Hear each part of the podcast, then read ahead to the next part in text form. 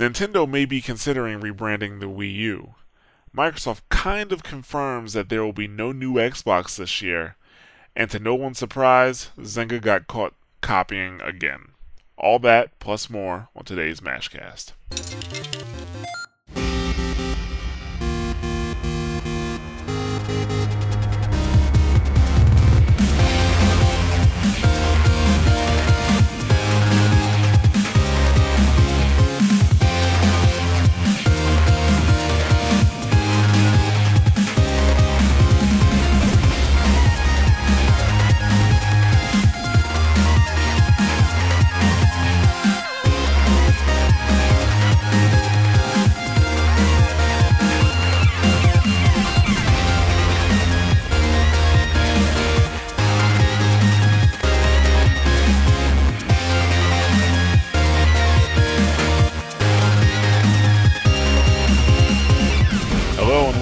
Another edition of the Mash Those Buttons Mashcast. I'm Jared. I'm here with senior editor Rob Hill-Williams. Hello, everyone. And also here with podcast host Nick Zelenkevich. Hello, good to be here again. Yes, 3 times in a row, still not fired. So far I've got perfect attendance then, right? So far. Yay, welcome. For the 3rd time. All right. Yeah, but we're going to go ahead and get right into it. Rob, what you been playing?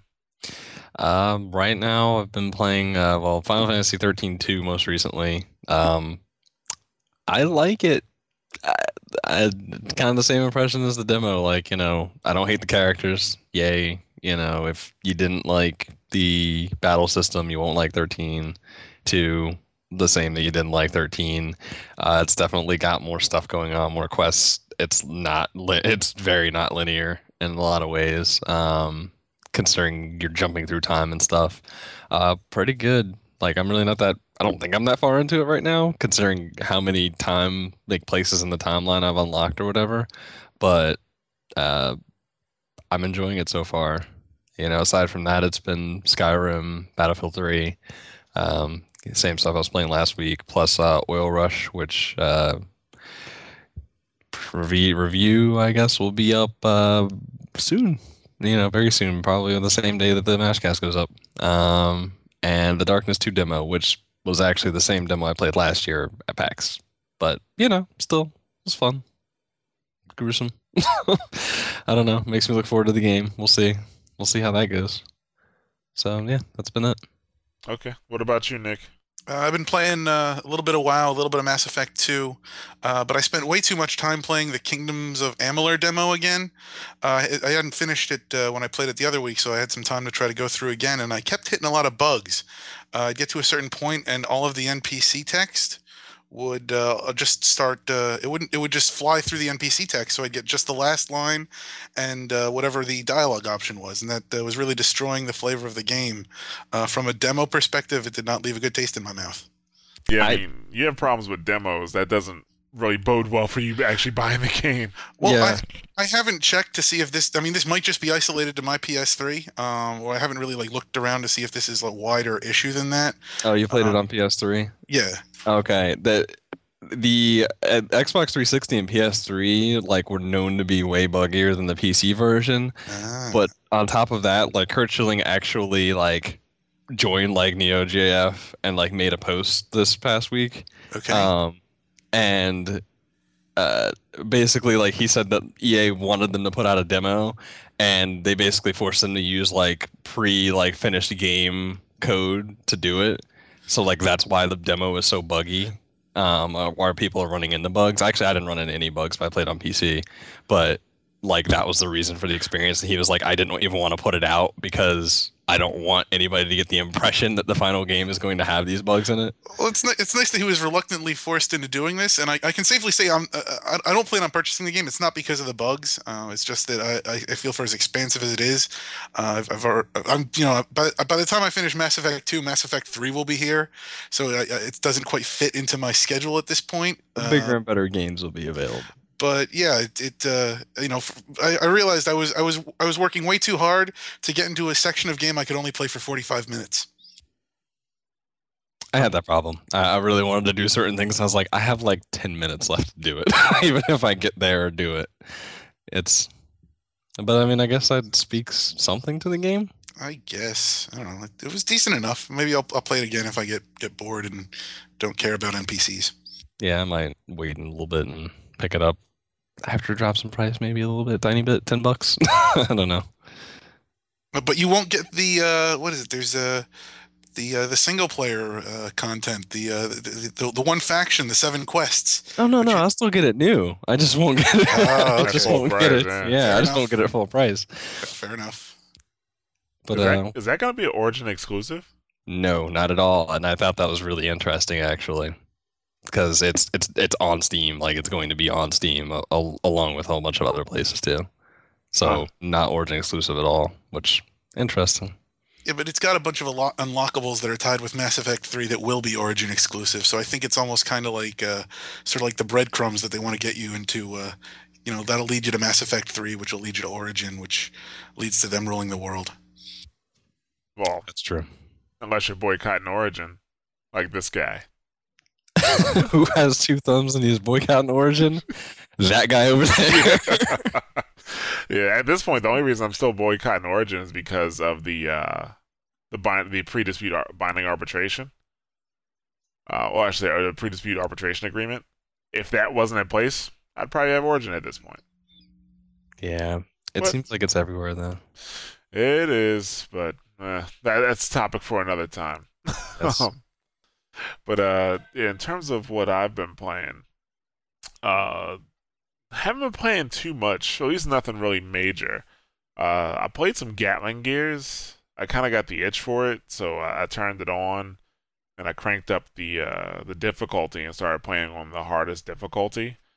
And I could not make it through. I mean, there's 5 levels. There's 5 levels with 5 stages in each level, and I couldn't get past the first level. I got up to like the 4th stage. Usually it's like stage 1 through 4, and then the boss stage. So I kept on getting stuck at the 4th stage of the first level, and I was like, "I'll come back to it," and I never got back to it. So. I was having some fun with that. I've been playing an indie game on the Xbox Live indie games called Little Racer Street, and it's a top-down racing game. And the thing I thought was interesting, because when I read the press release for it first, I was like, it's a top-down racing game. You know, it's probably gimmicky, whatever, but it's only $1. I watched the trailer. It looked interesting.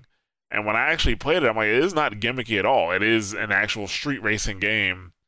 And all it's just top down. You know, you can buy cars, you can customize the cars, you can change the stats on the cars, you know, for better handling, better drifting, more power, you know, all types of stuff. The AI is really aggressive. It's rare to completely break away from the AI, like just to completely break away from it and be by yourself and not have to worry about them. Very rare in the game. Other than that, it's the AI is very aggressive. Like, if you take a turn a little bit too wide, the AI will just... it'll hop right into that space and push you out. So, I'm actually really, really enjoying the game. Other than that, right now I'm reviewing Insane 2, which is an off-road racing game. And I like it. It's actually better than I thought. I've played some off-road racing games where they're not really off-road racing games. Like, it feels like you're on a track that's been smoothed out, and it just has a dirt texture on top of it. But with this one, there's actually like bumps and jumps and hops and stuff like that in the actual... well, it's not a road. Like, you're off-road. So it actually feels the way it's supposed to. There are no guiding gates or anything like that. So there is a chance that you can actually get a little lost if you're not paying attention to where your next objective is. So that's pretty cool. I'm hoping to have that review up by Monday. So, but yeah, pretty much that's all I've been playing. I haven't even had a chance to play StarCraft. Sucks. Let's talk about Blizzard and BlizzCon not happening in 2012. Yeah, BlizzCon didn't happen in 2012. That's official from Blizzard due to a jam-packed schedule.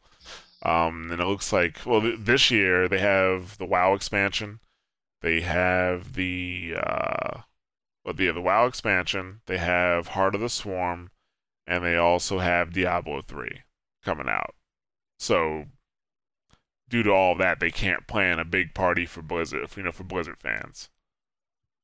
Unfortunately, for all those cosplayers out there who were looking forward to it.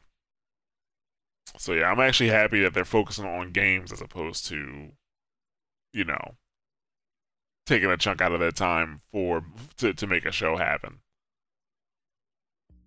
I guess that really, we're a little bit dismissive, but I think the only people really affected by this are the cosplayers. I know they're still going to hold the Battle.net World Championships somewhere in Asia at the end of the year, that normally happens at Blizzard. That's happening, but that's really the only thing I've seen lamenting is all the people that usually wind up meeting up at BlizzCon. They're all just complaining that they're going to have to sort of arrange their own thing. I know Blizzard is still planning plenty of media events for the games coming out this year. I know they already announced a media event for Mr. Pandaria at the middle of March. They're going to have a 2-day press hands-on with some new content for that. So they'll still be doing stuff like that, but I guess there's just no concerts with Foo Fighters or The Offspring. Yeah, there will never be a lack of press coverage as far as the games go. I mean, it's nice to see them taking a break from something that's not essential to work on the game, but it's not the end of the world by any stretch. And I guess that maybe that's the advantage of this is for one company and it's games. So if they take a break for that from a year because they're working on those games, who in their right mind at least would really complain about that? I want you guys to stop working on Diablo 3 so we can have BlizzCon. Who's going to say that? Going to say that? Well, how often, too, do they actually kind of hit where they've got all three of their franchises kind of coming up with big stuff at the same time? Usually at most, it seems they have two out of the three going. I mean, Warcraft's always going, but right. I mean, it seems like it's just sort of the perfect storm for them. Oh, yeah, definitely. And so I don't see how anybody who's a fan, which is the people who go to BlizzCon, would be upset by that. I mean, and they said it's coming back next year. It's not like they're you know what? We're just, we're done with that. We ended on the highest note we could or something. Well, they did, they skipped 2006. So it's not like this is unprecedented in that regard either. Oh, did they? Okay. I didn't follow BlizzCon like that far back. So life goes on. The games are coming, so hooray. Yep. Well, like I said, I don't think anybody's going to be too disappointed besides people who, the cosplayers and stuff like that. But moving on from that, let's see. THQ, well, they're in trouble. They actually been in trouble for a few years now, but it's getting a little worse. When you're in trouble, when your company's in trouble, when you start axing people at the top. And recently, THQ... Actually, I should say this. It's been rumored that THQ cut 175 employees, including the VP of Tech. His name was Mark DeLora, it looks like. Now, the reason I say it's rumored because Joystick says that it's official. Games industry says it's a rumor. Yeah, we know that Joystick has had a tendency last week to say that things are definite when they're not. At least it wasn't the same woman who wrote it, though. Yeah, it was a dude this time. Probably got their degrees from the same place.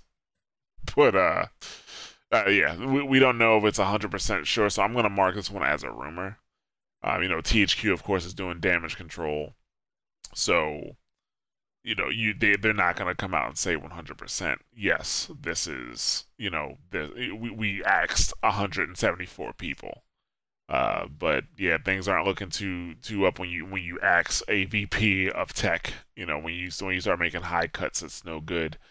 They're also being threatened with NASDAQ delisting. They have a certain amount of time. I'm trying to find it here. I believe it's let's see. They have until July 23rd to raise the stock price above $1 per share for a minimum of 10 days. It sounds so fucking pathetic. It really does. Yeah. But hearing it said, even just reading it, but hearing it said out loud that you need to have your share price over $1 That sounds really, really sad. Like that's trouble. That's more trouble to me. Like, companies restructure and stuff all the time. You know, there is more trouble when people are getting cut loose at the top. But when you're being threatened to be being taken off, like, the stock exchange, you know, like where a lot of your money type things are decided, real problems. Wait, but, like, they have 70 cents per share right now or something like that. But isn't this a great investment opportunity, though? Because I was like, 70 cents now. It's gonna go up to $1 by July. So jump in now and get 30 cents a share free. Oh yeah, I mean, like, I was like, man, maybe I should buy some of those. But I mean, really though, like, that's pretty bad though. Like, it's a pretty bad situation to be in, and that's over 4 years. It's fallen down. Like, it used to be at like $36 was their high. So that's a pretty far fall. You know, we talk about like, oh man, this company lost so much money over this quarter or something, but like, that's something else that's happening in the THQ right now. Yeah, I just need them to stay alive until Homefront 2 comes out. And not because Homefront 1 was good. I mean, everybody knows my thoughts on Homefront 1. But Crysis 2 was so good that I want Homefront 2 now because Crytek is taking care of it. I need them to stay alive for that, at least. Yeah, I mean, they said they made a mistake, and like, they're in going after like a kids market too hard, and now they're trying to turn around and be more a core market, and they've got properties to do it. They've been saying that since 2009, though. I mean, but they kept going after that kids market though, despite saying that. You know, they were expensive ass UDraw tablet and stuff like what, a year ago. And yeah, they were dropping kids markets, you know, before, like, you know, 2008, 2009, and now I think they've 100% completely dropped it because they ran out of, you know, I guess kid developer projects. So yeah, they just need to try and pick up more quick because they have some decent things to work with, but like nothing like that's on its own going to like buoy them up to, you know, subsistence. It's not like they have like an Assassin's Creed. Like, Saints Row is fun and all, but it's not a blockbuster necessarily. You know, Darksiders is maybe closer to that level, but like, it's still not quite there yet. Because I mean, the first one was basically like, let's just take two games and mash them together, you know, under different graphics, you know. But they have some properties to work with. You know, they have the, you know, the Homefront, which, I mean, that fell through the first time too. They have a lot of things that messed up the first time, and then they eventually like kind of like improved them. I don't know. Well, they have the entire Warhammer IP. They have UFC IP. They have WWE IP. They have licensing to a lot of different stuff that they can go with. But I think it's a problem with mismanagement. I mean, how many projects did they axe before they even had, you know, in my opinion, enough to show to get a response from, you know, an audience. Right. You know, like, I wish I would. Like, there was an article on GamesIndustry.biz, and I really wish I had time to read it more and take notes on it. But it talked about a few of the projects that they had open and then axed before the developers even really had a chance to, you know, do a second draft of that game, or, you know, right, show them something. To show for it. Exactly, show something, get some feedback, or, you know, and then go from there. And you know what? That costs money when you have a project that's kind of far along, not even far along, but when you have a project that people have been working on and then you axe it, like, that's all lost money right there. And not even just lost money, but like, you know, like, putting personnel on something like is lost money, but like, it's also lost time. Like, you could have those people working on something else that they could be making better, improving something that's actually going to see the light of day before not get axed, you know, 10% into development or something. You know, it's just kind of a sad story, but yeah, it does sound like mismanagement, and it just sounds like, you know, now they're just trying to cut their losses as hard as possible. Like, they're even, I mean, they have the Warhammer IP, but like, now they're looking for like a partner to even keep running like the MMO, or it is them with the MMO, right? No, it's not the MMO. It's the I'm sorry, it's I'll pull it up here. It's actually like some type of other game, right? But yeah, it's not the MMO. I know what you're talking about. Is that Dark Millennium Online? Yeah. Yes, that was it. Yeah, it's not the standard Warhammer Online. Right. That's what confused me, because the online part. My brain just went, oh yeah, the MMO, even though, because I'm not looking at the title right now. Right, yeah, I gotcha.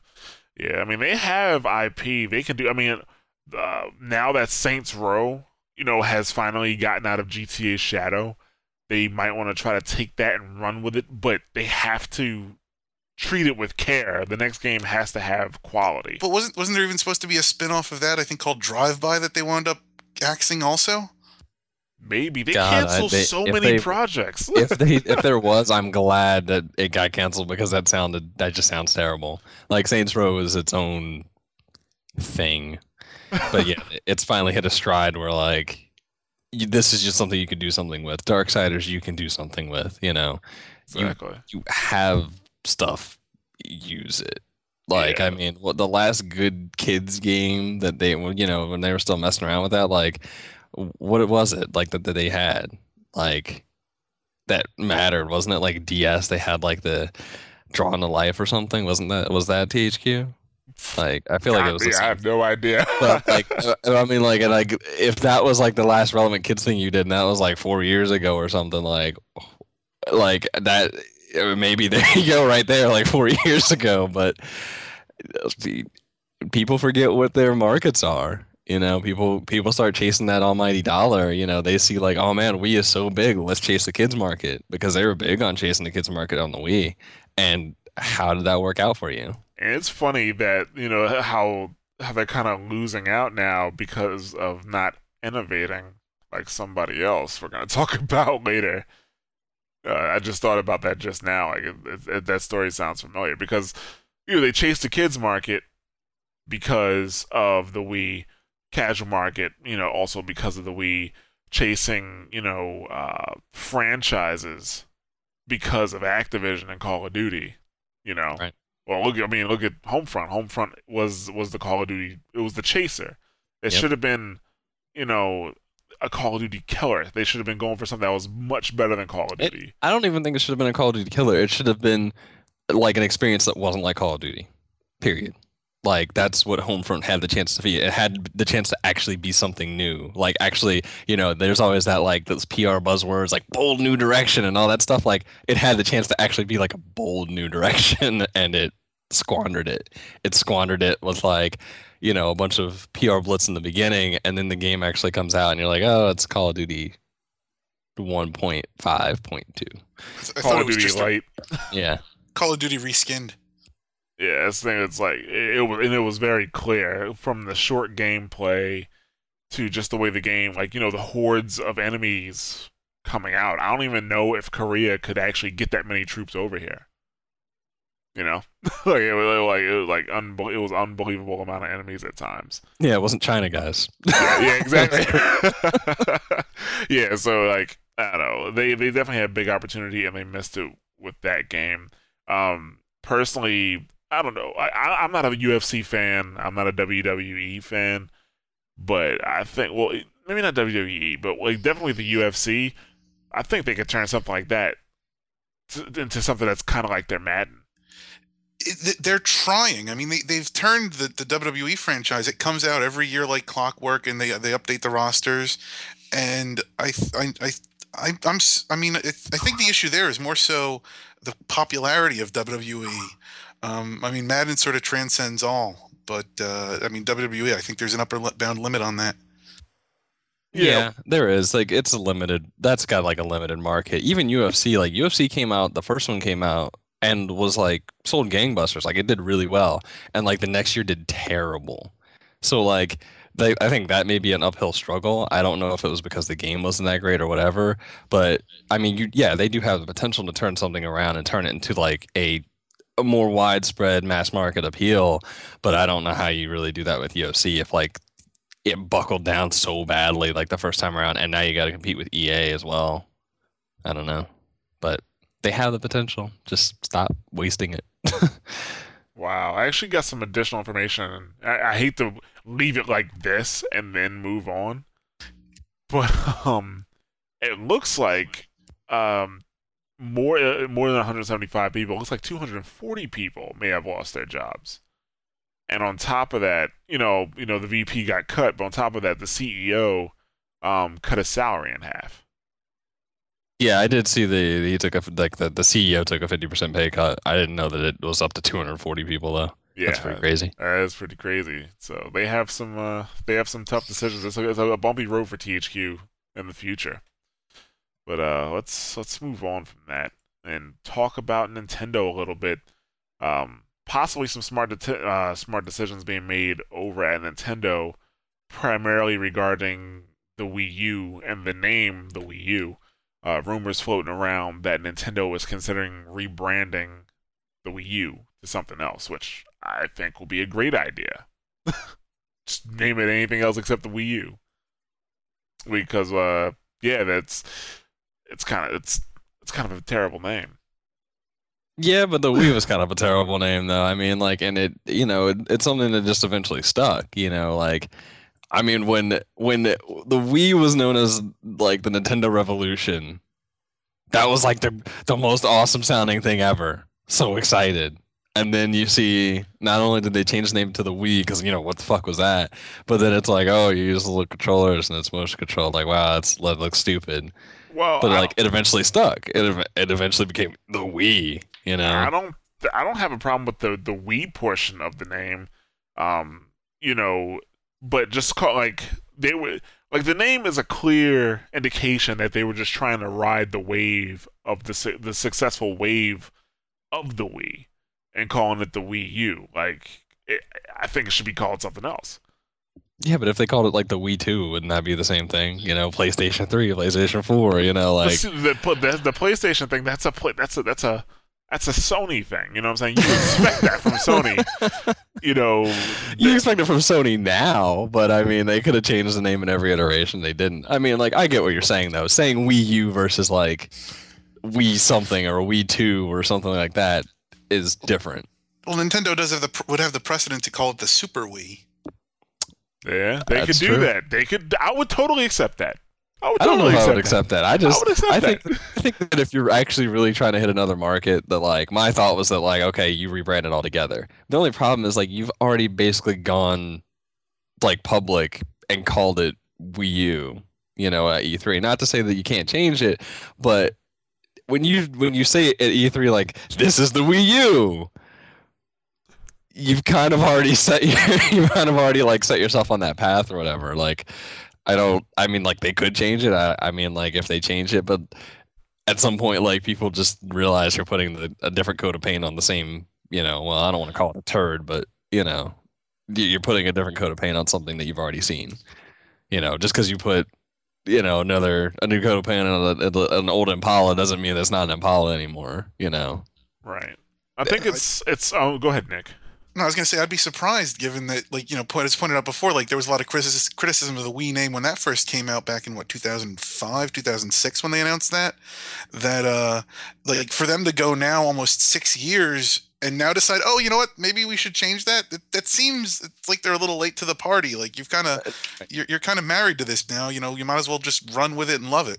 Well, actually, I was just getting ready to say the reason that they're changing the name is not because they don't like the Wii name or they don't like what the Wii has become in terms of branding. No, well, it's not different enough. One of the biggest reasons is actually because of the 3DS and the confusion that consumers had over the 3DS. Where in Japan they actually had to put out commercials that said, you know, this is not the DS, it's the 3DS, to help with the, you know, with the confusion, because some consumers didn't even realize that it was a new console altogether, not an attachment or a feature, and that's why they want to avoid brand confusion or confusion in general.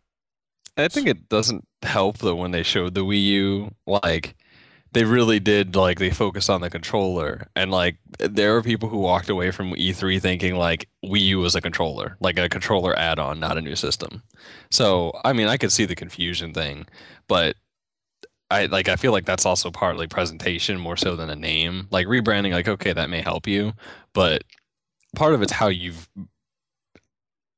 I don't know, behaved or how you've carried on with this so far, like more so than just the name. Like, should the name change? Like, if you're serious about like being for the core gamer and all that kind of stuff, like yeah, I think it probably should. But I don't think the name is necessarily the problem. Like, you showed people don't give a, you know what? People don't give a crap what the name is if you show them stuff that they want. That's true, but then that's gamers. Right, that's true. You could call it the Wii polished turd, and people would want it if they were like, "Oh my God, Battlefield 3 is on it" or whatever. Like, it wouldn't matter. Yeah, so I think it's less name, but I don't think a name change hurts. But the audience, don't make it something stupid. The audience that Nintendo's shooting for, which is, you know, the everybody market, the family market. There, it does matter. Like, if mom doesn't realize there's a new console out, that's true. You know, it could cause big problems for little Timmy. Yeah, exactly. Especially when it looks the same. Exactly. Which I got some information that may not be the shell. That shell may change by the time it's released. It probably will change by the time it's released because it's too similar. Like, I've seen more recent pictures from previews of like people playing the Wii U, in which they had nothing new to say. In fact, Ben Kuchera, before he left Ars Technica, he did a preview, like a hands-on preview, and like he literally was like, "I have nothing new to say about it," like, which doesn't really make me feel warm and fuzzy thoughts about it. But like the you know, the controller, the shell, everything looked the same, and that was like just a couple months ago. So. Right. I don't know. I mean, like, I would expect it to change because, like, especially like from a present, like I said, presentation, like it's sitting on a shelf. Like, not only is the name like really similar, but like if mommy looks at the box, she's gonna say, "Oh, that's the Wii we've already got." Right. So like, oh, they made it rounder. Like that's what mom or dad is gonna think going into the store.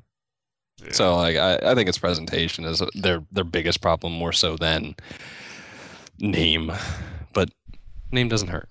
Right. All right. So, moving on from that, going from Nintendo to Sony, a couple things from Sony today.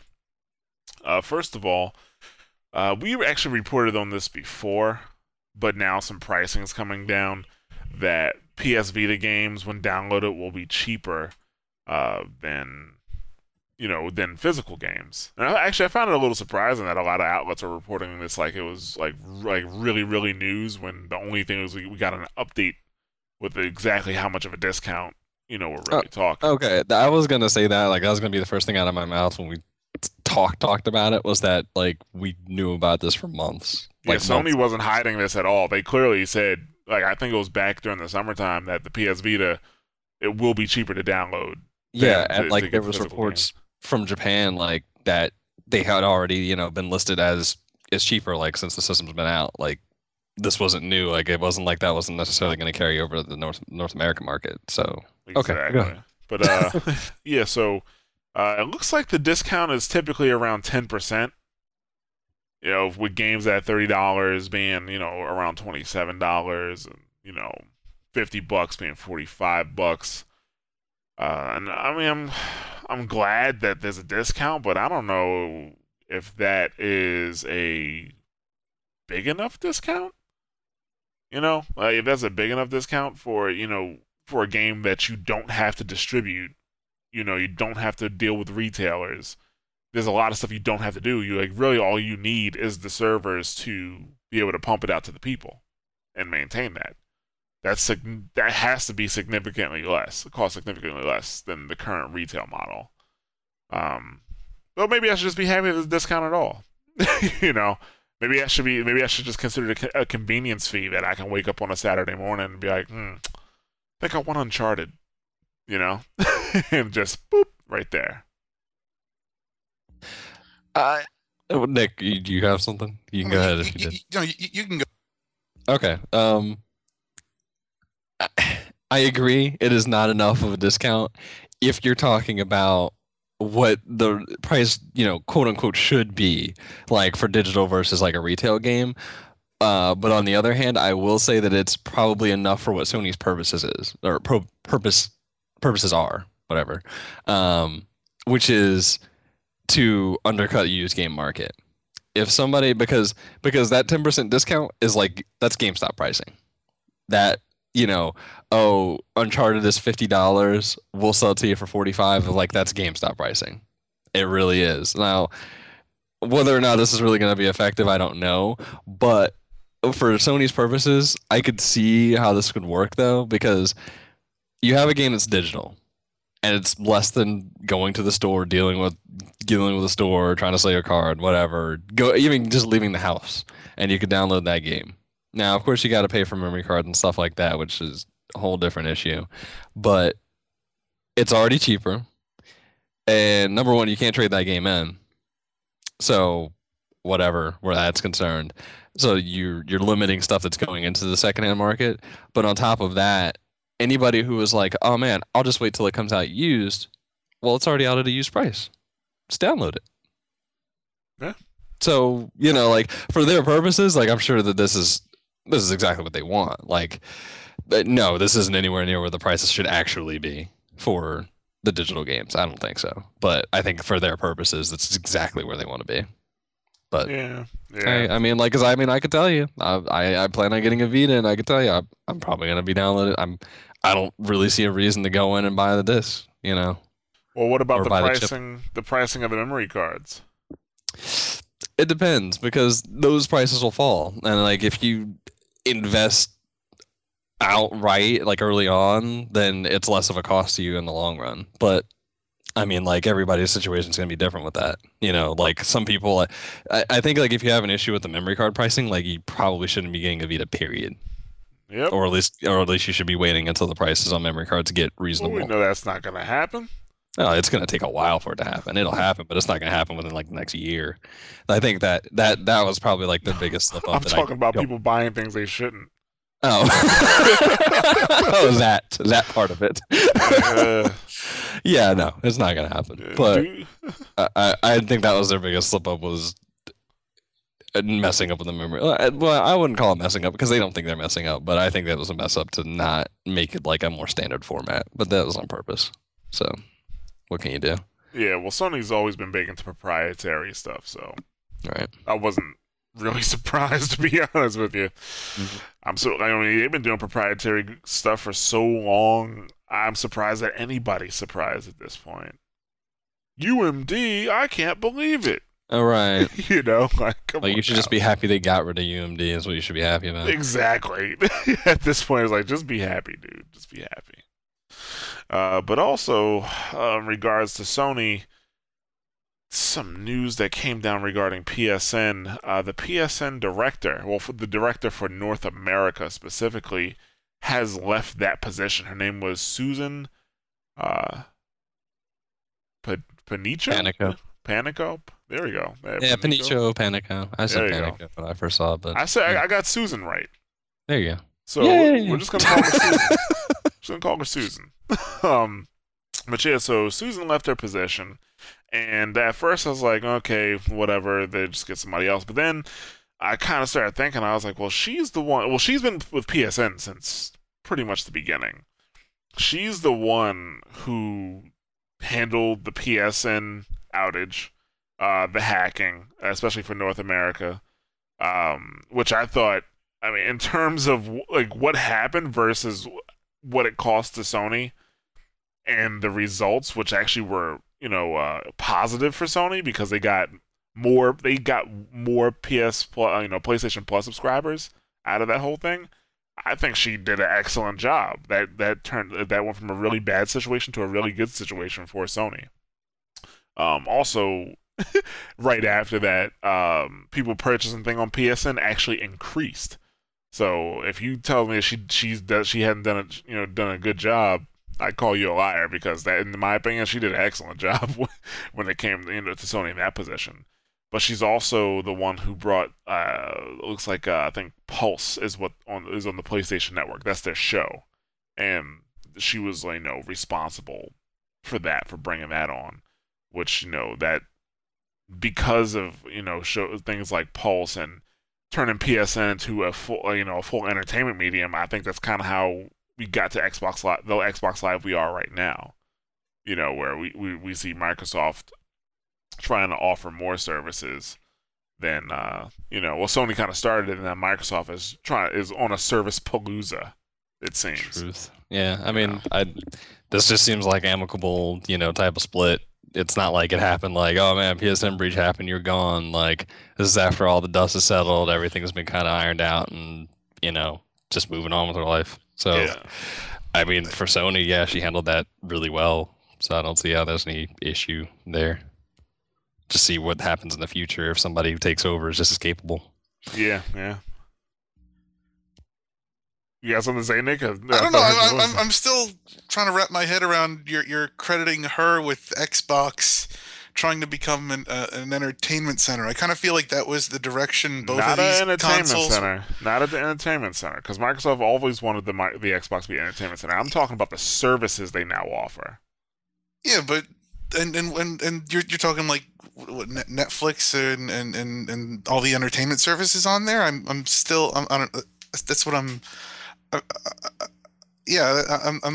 understanding your point. I guess in a way she helped Sony beat Microsoft to the punch a little bit in that degree, but I feel like the Xbox would have been there regardless of who was running the PSN either way. Well, the thing is, PSN...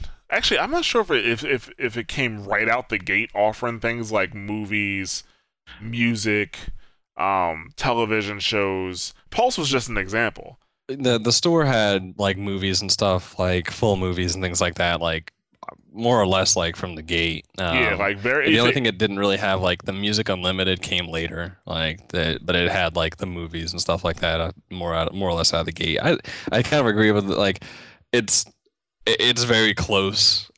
Too close to really say, like, I think that maybe, like, you know, seeing, oh, well, you can offer all the full movies and things like that and offer them, like, before they come out on DVD or something like that may have been, like, a helpful driver, but I don't necessarily see that as being like we're pushing them or they, you know, oh man, we need to follow their lead type of thing.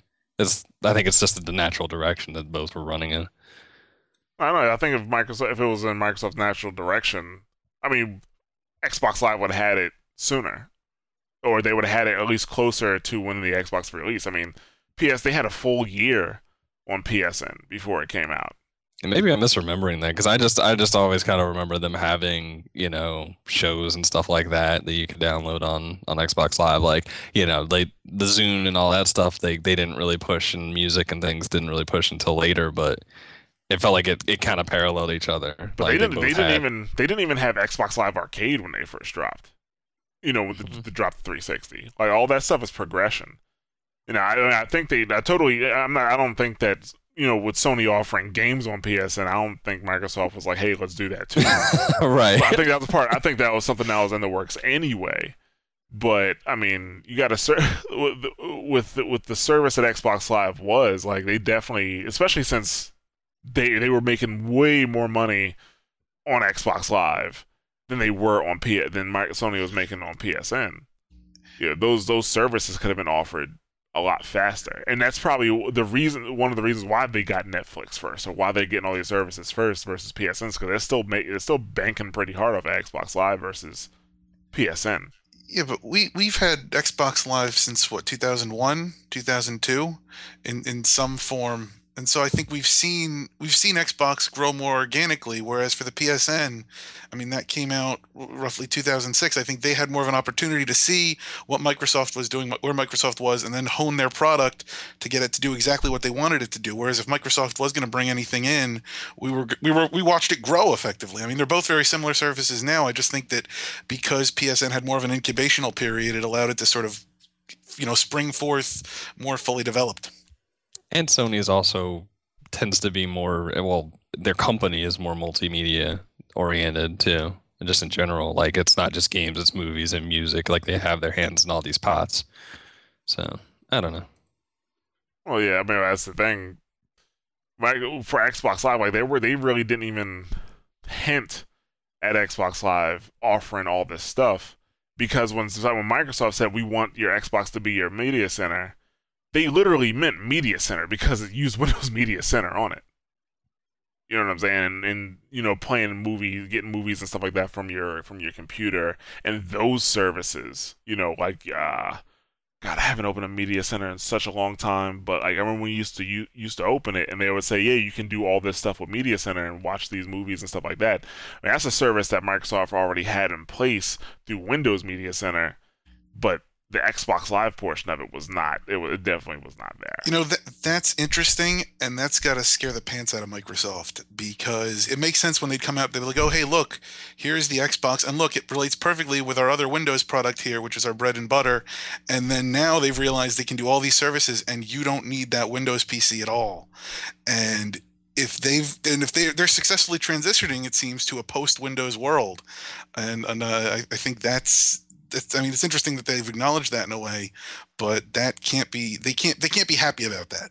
I don't know. With the new Xbox using Windows 8, I think they're trying to push people back into that Windows world.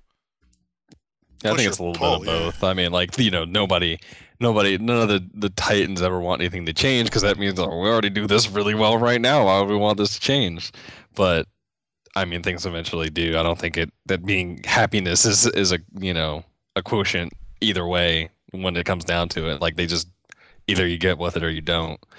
I don't know. Get busy living or get busy dying, as the saying goes. Right. Well, I mean, it's part of the business, though, and I think they realize that, you know, as things change, you need to adapt. And at the same time, you really can't copy what somebody else is doing. Either take what they're doing and make it better, which I think that's what they did, or you need to, you know, stylize it in a way that makes it your own. Man, we keep making all these side references that aren't even on purpose to something that we're going to talk about later. Just makes me giggle thinking about Zynga. Yeah, so let's actually mosey on down and get to there. But last thing we have for Sony is they didn't release a patent. They filed a patent that looks strikingly similar to the Wii U. And I've read various reports, like, some people are saying they're trying to copy the Wii U, and some people are saying, well, this is just a patent for something that the Vita is going to do. I personally think that they're not going to make a controller for the PlayStation 3 that's like the Wii U. I think this is Why would you, when you already have the PlayStation S tablet and P tablet? Well, that's my thought. Well, yeah, you could do that. Yeah, that works, too. That definitely works. But, I mean, it's like, the people are right. I mean, well, actually, Sony said themselves, the PS Vita can do everything that the Wii U tablet can do. So why would you make a specific controller for it? Even though, I guess, if you bought a specific controller for it, that controller would not cost $250. True. So. I wonder, though, if Wii does make, you know, that second controller viable, or make it so that you can have two controllers, I wonder how much that controller would cost. I'm thinking like 100, 150. Yeah, I mean, that's possible, but it's still a pretty big chunk of change for a controller. But it is. It depends on what the controller does. But anyway, it's kind of getting off topic anyway. But no, I don't think it's necessarily like copying it, because I mean, they were showing stuff like this back with like PlayStation, like with PSP, when you had like Gran Turismo playing on the PS3, and he was using the PSP as a rearview mirror and stuff like. Right. This isn't necessarily new. It's just the idea of, like, more or less holding in front of it and directly using it to game with it. But even that, to a certain extent, with remote play and stuff like that, is, I don't know, like, kind of like it's just a growth, more or less, like Vita doing more than the PSP could do. I don't know. I don't necessarily think it's copying, yeah. But it definitely is taking advantage of something that's, sure, that being on top of... having a patent down for something that maybe, you know, may explode, may become bigger in the future. Right. Well, I mean, another thing to keep in mind is that these companies, they file patents for all types of stuff. All types of stuff that that's they just, will maybe never even use. Everybody builds like a giant portfolio of patents and stuff, and they just sit on them. Some of them never do anything with them. They just wait for somebody to slip up and do something that's way too close to what their patent is. Man, I wish I had the money to just file a whole bunch of patents. You know how many ideas I come with when I'm in the bathroom? As many as everybody else. Exactly. It's the greatest place to think on the planet, man. So, if I had that money, I would just take, like, a sketch pad and leave one in each bathroom. I think that's a patentable idea right there. Sketch pad on the bathroom wall. Yeah. Actually, sketch pad that doubles as toilet paper. Oh, Nick. It's totally still your idea. I call that innovation. There it goes again. There it is. Oh, man. We're on a roll. People are going to love this later. I hope so. I hope you didn't just ruin it by saying that. Because they're like, I didn't love it at all. Look, people like last week, and every time we get really angry about something, people like it. We're going to get angry later. All right, so, but yeah, I mean, that's you know, like I said, personally, I don't think Sony's copying anything. I think they're just preparing for the future. Like, if the Vita can already do it, then, you know. When was... The Wii U was announced last year, right? Yeah. Yeah, and this was filed in 2010, so unless they had insider knowledge, I don't see how they could copy that. Yeah. Well, Sony is really good for coming up with, like, really good stuff and then holding off on it. Like, even the PS Move... Like, the PS Move, there were videos that showed prototypes of, like, the Move. That back had been on it for a while. Yeah, back when the iToy was, like, before the iToy came out. Yeah, like, when it was still, like, being, like, kind of, I forget what the word is for it, and still production, I guess, more or less. Yeah, like, when they're still engineering the iToy, like, that was one of the things that they kind of, they had a video of the guy, it doesn't look like, it didn't look the way it looks now, but... A guy waving the wands around with the colors, like, they had that idea already, but they just kind of sat on it. And then, of course, since it came out after the Wii, people were like, oh, yeah, they're copying Nintendo, blah, blah, blah. Even though it does a lot more than a Wii controller, but not going to get into that. But yeah, so Sony, they're good for that. Maybe they just need help with their timing. I don't know. So see, playing it safe, you see what becomes a hit. You don't have to put the money into it yourself and not know whether or not that's just going to flop later or something. You draw a tablet.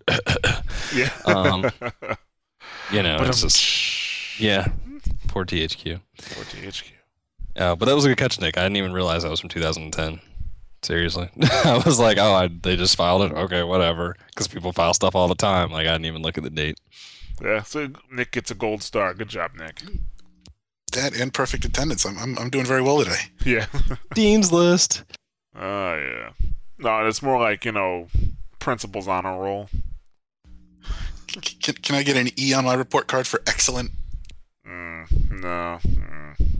All right. Let's move on to our next topic, which is Microsoft. I don't know if we should count this as like a really official statement or not. But the Microsoft in France has said that there will be no new Xbox in 2012, which makes me feel a whole lot better. Because like I said last week, I couldn't believe that rumor anyway that they were putting a GPU equivalent to the 6670 in their newest console because it lacks power. But it looks like Cedric Delmax, and he's the marketing director for Microsoft France. So I would think he would know. He would definitely know. I mean, of course, he could be lying too. He could just be trying to save face so that they have a huge E3 showing. He could, but it would be one thing to say this is what he said specifically is, I am not convinced things will happen this year. That was the first thing he said. Then he said, Xbox 360 cycle is not at all finished. The proof is that we don't see the logic in cutting the price this year, which is an odd way of kind of confirming that, but okay. But anyway, he says, E3 is still premature. What's certain is that there will be nothing new in 2012.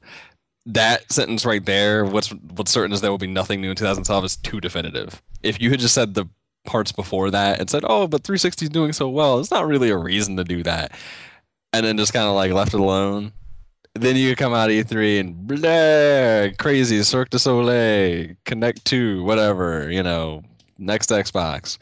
But it's way too definitive for me to at least taking it at face value, it's way too definitive. It's like saying, Kazurai saying there's not going to be any PS4 or whatever, there's not going to be anything new at E3 system wise, and saying, well, maybe he's lying, because at some point you just have to take them at their word. If they're going to put it in the press like that, and it's not like Microsoft's refuted that statement or anything, like it's been a couple of days, like I'm taking it at face value and saying, like, if they're saying specifically nothing new at E3, that there's nothing new at E3. And it seemed weird that there would be anyway, given the timelines a lot of people were giving for stuff.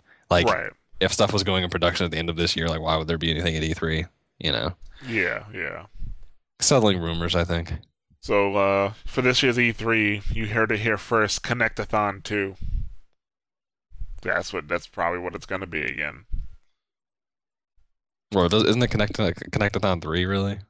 I don't know. Well, I feel like it's been Connect for a while. Well, I don't know. Even when the first E3 where they were showing Connect, it felt like they showed just more Connect at this one than even the first one. Okay, that is true, because it really was nothing but Connect. They didn't have anything else new or so except Halo 4 at the end. Exactly. So that's what's sad. So, I mean, we can call it Connectathon 3 if it makes you feel better. I mean, that's fine. I can roll with that official title. I would feel a lot better if it wasn't Connectathon at all, actually. I really wish that, like, you know, if 360 still got so much longevity, talk about something other than the fucking Connect. Please. It was the most terrible E3 last year in my memory of my lifetime. Like, let's not do that again, because everybody kind of fucked up last year a little bit. Like... And so Microsoft just happened to be the worst. But, like, just let's not do that again. Let's not go through the Connectathon again. That was painful. Literally painful. Yeah, it was bad. Actually, I think, I don't know. No, I was going to say Ubisoft had the worst, but the only bad part about theirs was Mr. Caffeine.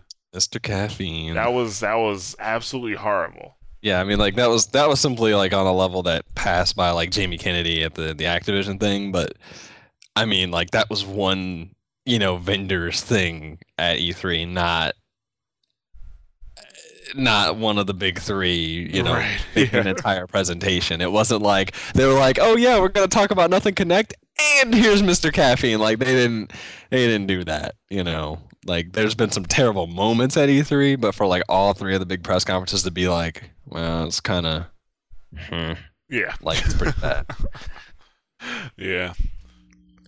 If I can just say one thing. No. And this... Oh, darn it. Go for it. No, but no, this is all predominantly just idle speculation, because I've seen some concerns that Windows 8 might slip to 2013 as well. And again, if there's some connection between the two products, if they both come out in 2013, you know, if the both winds up that they're going to be coming out at roughly the same time, that would be interesting. But again, it's all speculation and conjecture at this point. Nothing at all concrete. Yeah. I mean, that does lend a lot of credibility to the thought. I mean, it's already more or less been confirmed that they will play, you know, that you'll be able to play things on Windows, but it would give a bigger connection to Windows 8 specifically to the new system if it did get delayed too. Because it's very kind of unrelated for them to do that, unless they are related. Right. So I guess we'll just have to wait and see, but either way at this point. Somebody from Microsoft is saying that no, they're not going to. We're not going to be showing anything at E3 this year, which actually kind of pushes the PS4 back a little bit more, because this week Sony said that they will not be showing the PS4 until after Microsoft shows the new Xbox. Oh, who said that? Oh, I thought I had it in the notes. I will find it and then put it into the notes. Actually, I'm pretty sure I have it in notes. When we talk about our next topic, I will go looking for that. Oh, go ahead, Nick. I really want an executive at Microsoft, though, to come out and say that they're not going to show the next Xbox until the PS4. That would be hilarious. That'd be pretty great. Well, fine. We're not coming out with the PS4. We're going to one-up you that way. You know? Yeah, we're not coming out with the PS4. And that's how the console wars ended. Yeah. Tell your grandchildren about it. It was Kaz Hirai standing on a stage with Microsoft, and they were yelling at each other and saying, no, you show it first. And then they both just threw their microphones down and walked away. That was it. And we were all stuck with the Wii U. Oh, there we go. And that's when it really ended. I found it. It is actually another executive from France, from PlayStation France. Guys from France. France and their loose lips. Yeah. Philippe Cardone and he said that Sony doesn't have any. Well, it says they will not make a move until Microsoft makes their move. I should say. Let me put it like this. He says, let me get the exact quote. 1 second. Yeah, here we go. We'll probably be the last to announce something. So they're not really looking to announce anything. Everybody's being pretty short and sweet about this stuff. Yeah. We're not showing anything at E3. Definitely won't have any PlayStation at E3. We'll probably be the last to show something. Like, everybody's actually being pretty succinct about this. Usually it's a lot of backspeak and double talk and, you know, PR nonsense, and they're being pretty straightforward about all this. Yeah, pretty much. But here, I'm going to show you guys this link. Tell me why Philippe looks like Antonio Banderas. I've been wondering the same thing about the guy in the Spartacus Vengeance posters. Has anybody seen those? I've been wondering why that guy looks like, you know, Antonio Banderas. I don't think he looks like Antonio Banderas. You don't think he looks like Antonio Banderas? He's got, like, the nose and the eyebrows, maybe, but the hair's too long and the chin's too weak. The hair, big ass ears. Have you seen Antonio Banderas in Spy Kids? Yes. Does not look like it. Why are you watching Spy Kids? I worked at Sears for a little bit. It was on the television for a while. Like as happens with Grey's Anatomy. Yeah, exactly. Exactly how it happens with Grey's Anatomy, Nick. Thank you very much.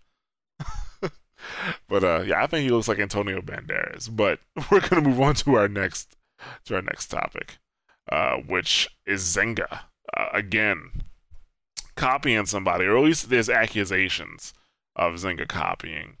And this one is from Buffalo Studios and their game Bingo Blitz. And Buffalo Studios took the same note, actually the same exact note that happened last week with Nimblebit, where Nimblebit wrote a letter and put some images next to each other that showed the differences between their game, or the similarities, let's say, between their game and Zynga's game. And wrote a little letter to Zynga, a little love note. And I guess since I read last week's, I'll read this week too. Here we go. Hello, Zynga. We are moved that your new game was so inspired by our innovative product, Bingo Blitz. Bingo Blitz has been growing throughout the past year and has obviously earned the attention of the titanic forces in the industry. You've obviously played our game Bingo Blitz, along with over 1 million other daily active users. Please tell your thousands of employees and shareholders that we hope they enjoy playing the games we're cooking up next. Sincerely, The Herd, and the rest of the indie world. P.S. As you can see, Nimblebit inspires us too. So, yeah. And if you, once again, you look at the similarities between the two games here, and well, of course, the links will be in the show notes. Yeah, it's clear that they're copying. I mean, it's extremely clear. And this, okay, you know, tower games are nothing new. Going back to Sim Tower, you know, there's a lot of similarities in how they're set up, but even if you want to make that argument, fine. How many fucking bingo games, social network type bingo games are out, like, on the App Store? Like, this is pretty damning. And the same thing, though, like the user interface looks the same. Like, who has crates unlocking things in a bingo game? Oh wait, that's right, both games do. Like, just everything is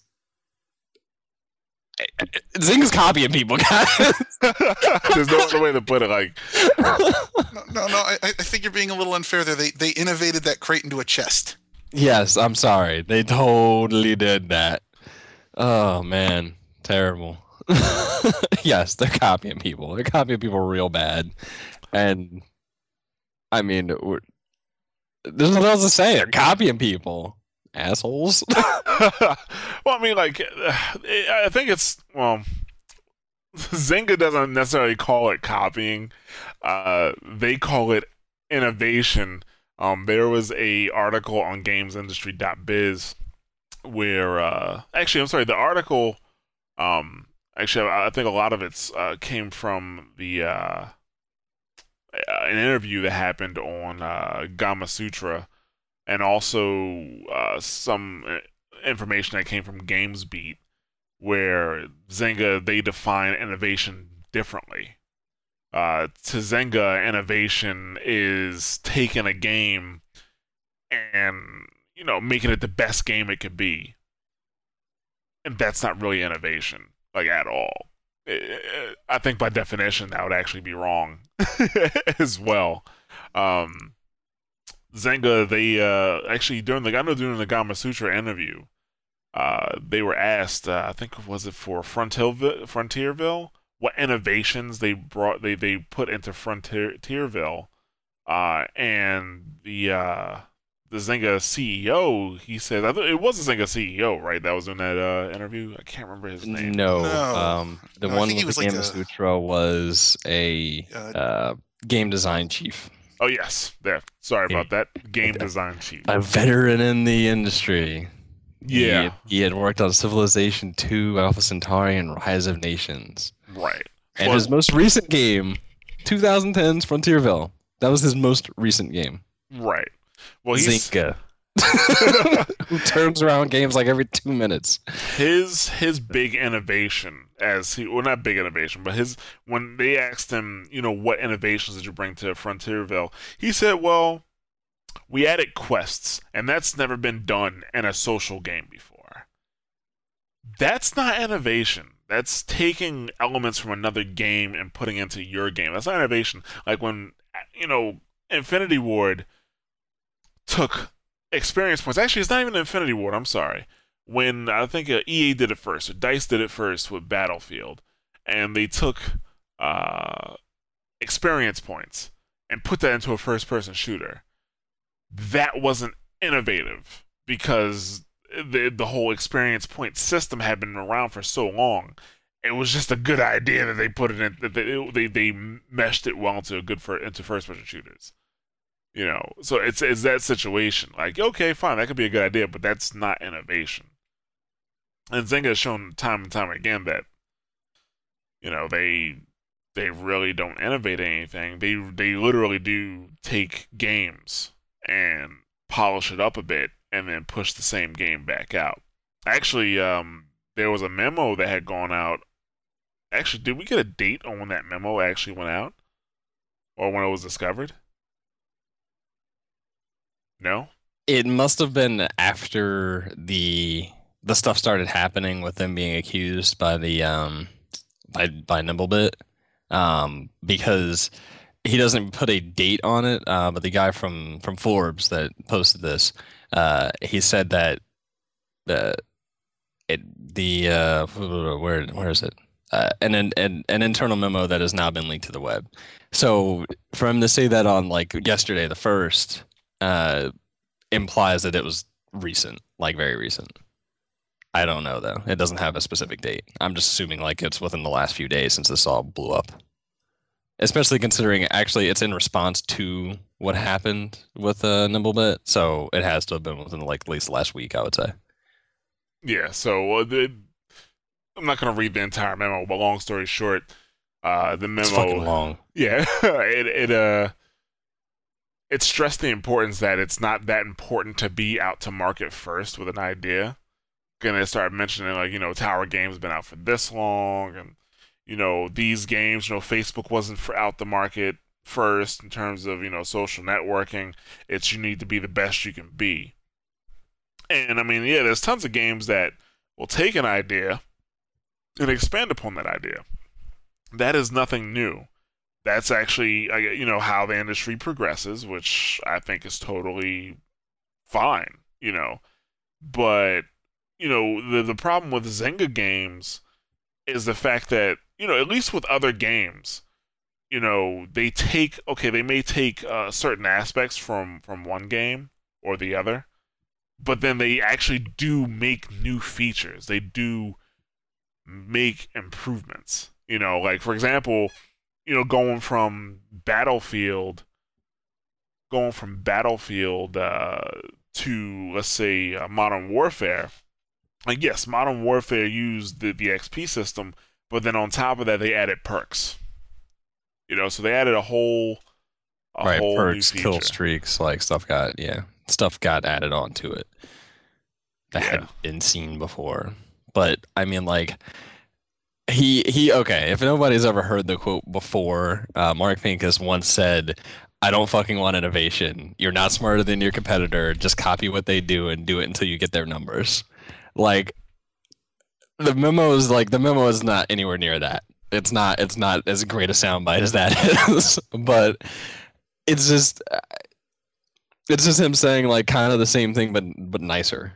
Like, it takes him, 2 pages to say what he said in 2 sentences before, 3 sentences before. Well, yeah, but I like the theory that the writer espouses that the memo was intentionally leaked to kind of soften Pincus's image and kind of give them sort of like, oh, no, we're really not as bad as everybody seems to make us out to be.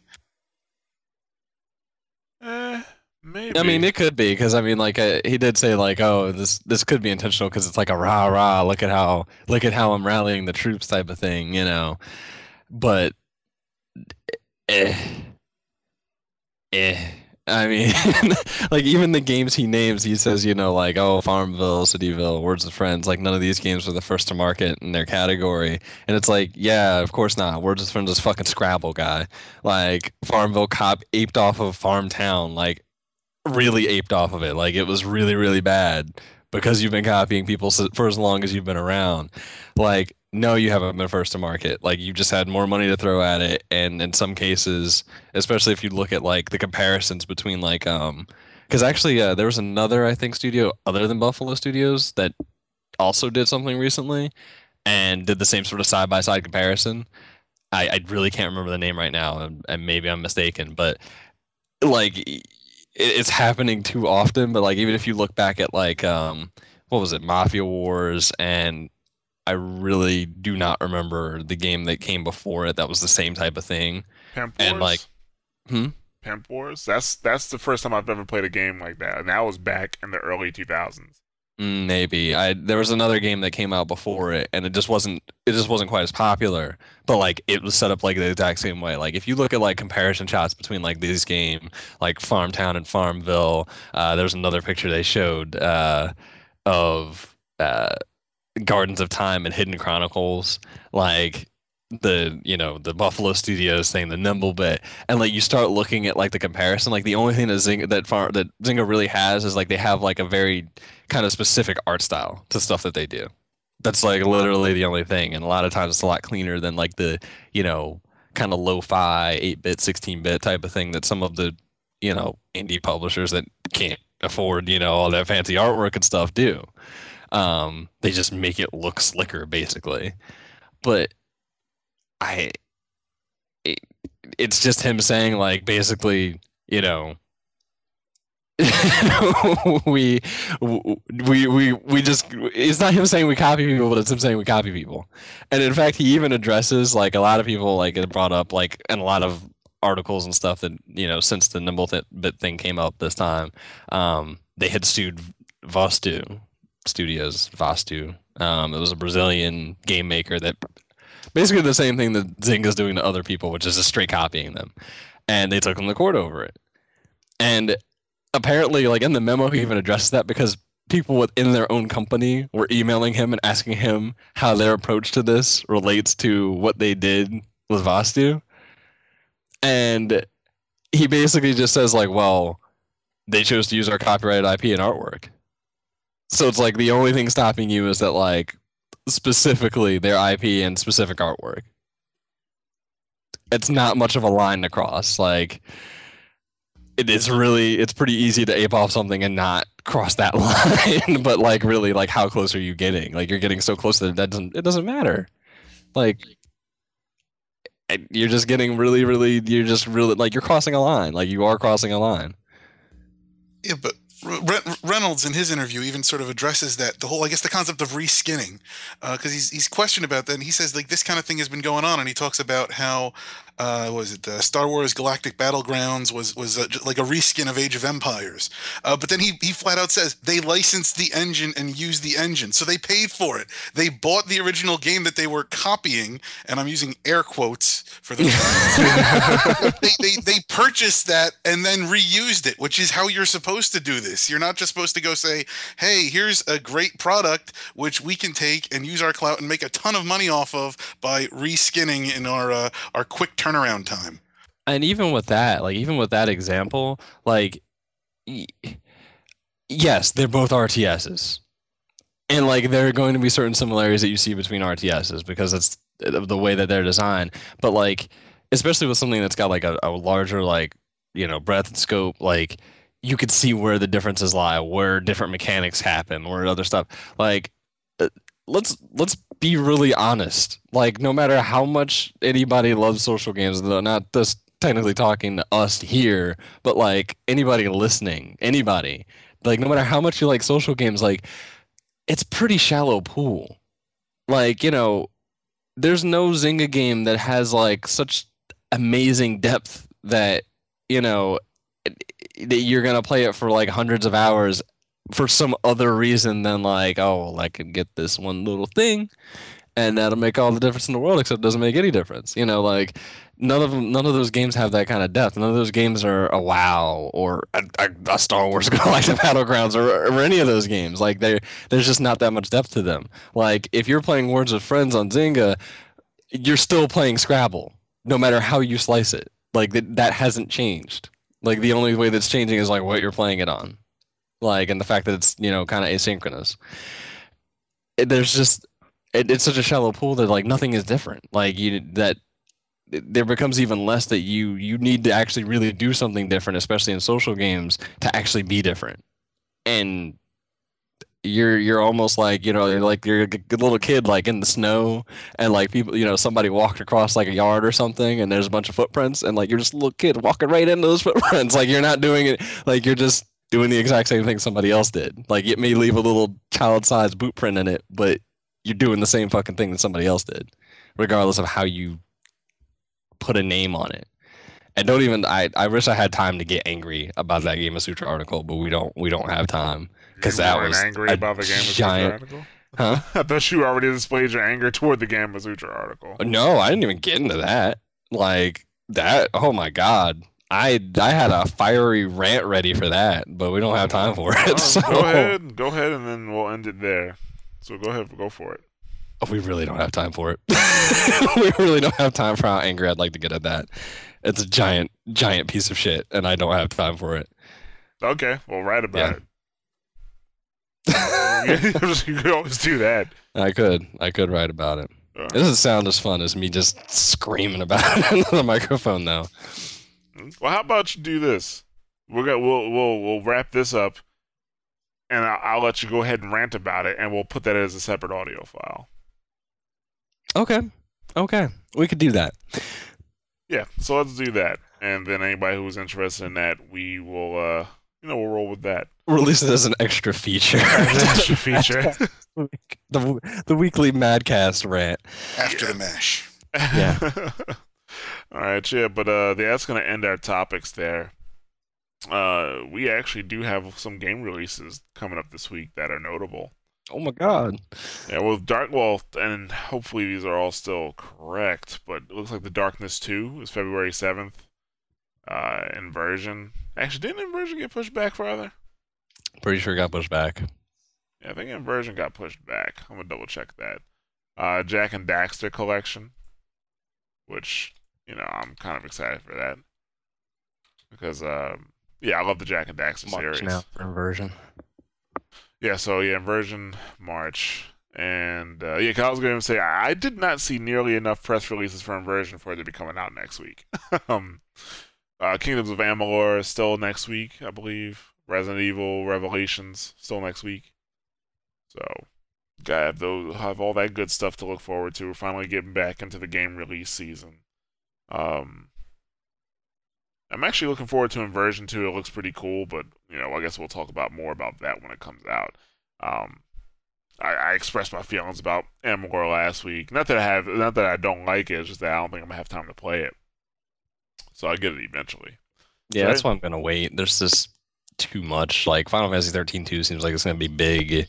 You got Mass Effect coming, like, really, and not that long, honestly. And... like Amalur looks like it's going to be a big long thing too. I'd rather get that like in the summertime and just right. You know, mess around with it when there's really not much else on. Right. Yeah.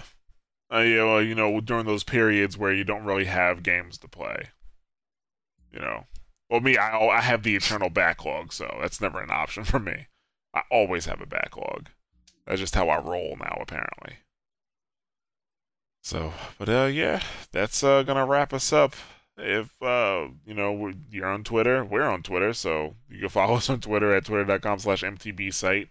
We're on SoundCloud, which is soundcloud.com/mashthosebuttons.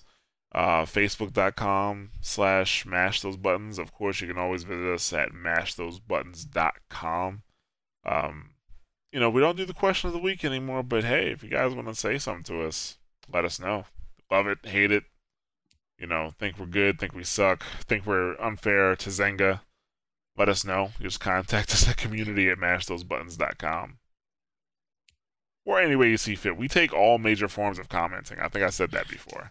You know, I just got to say, as the former star commentator, I did like that Sage Infinite commented last week. He's got to do a little more to pick up the mantle, but it was good to see that.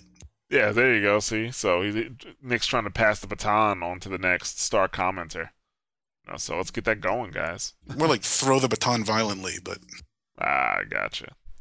Okay. Tuck and roll, Grandma. Tuck and roll. Where did that come from? I cannot remember right now, but I remember it being hilarious. It actually was an old MTV commercial. Yeah. Like way back when. When it was still MTV? Yeah, when they still actually showed some music. I'm dating myself a little bit, but yeah, that's where I saw it from originally. Yeah, he was trying to get somewhere fast, so he like pushed his grandma out the car or something like that, right? Yeah. just booted her out the car. All right, cool. Well, thanks, you guys, for listening. As always, we appreciate it. And we will catch you guys next week. Have a good one. Till next time. Enjoy the Super Bowl.